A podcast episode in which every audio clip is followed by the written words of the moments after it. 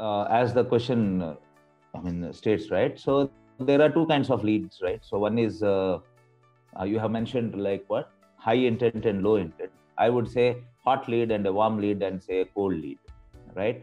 So uh, see very important uh, very most important thing here is like you have to see that you are not spending time on a low intent lead because for all you know they won't even buy because it might be just they were just fishing for some information and uh, the lead has come through right? So it has come into your uh, uh, database or through your crm so you have to cut it off soon right? Because see uh, one quick way is of course you should have a crm the tools ways you should have a good crm in place. It could be salesforce hubspot zoho whichever. One of those uh, crms in place wherein you know okay this is the name of the client their requirement and etc so one quick and sure way to find out if the uh, lead is high intent or not is their responsiveness right? So initial lead has come in and uh, say you have sent out an email and then you followed up with a call or but if you see that they have not taken any action whatsoever then stop spending time on the lead. So not don't i mean you can uh, send uh, frequent uh, once in a week then slowly once in a month and later once in a quarter kind of updates. But stop uh, standing. Like if you don't see them responsive enough then please stop wasting time there there. And that's where the data can be captured on a crm so if you're a salesperson or a sales account executive or someone is following right?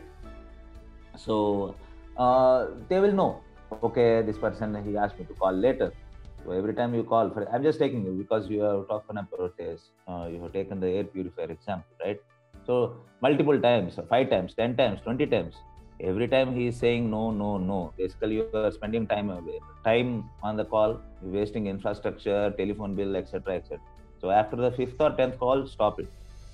You can just uh, send updates on sms you have the phone number and email id anyways. So you send sms uh, offers. That's it if they are responsive and saying okay but uh, i don't uh, think i want to buy now. Maybe if you have offers i'll buy it in diwali whatever. They might give some reasons right? So then you can you know that this is a hot lead then you keep following up. It will be a warm. Then once they say okay send me the pricing details then it has become very high intent. So once it reaches uh, the way uh, i mean give a pricing detail why don't you come to my place and give a demo right? When we, i mean because it's air purifier i'm just telling in the terms right? So then it becomes a hot lead so tool wise i mean that's what i mean so if the communication is low then it is definitely low intent. So if the person is uh, more communicative more responsive then it is high intent.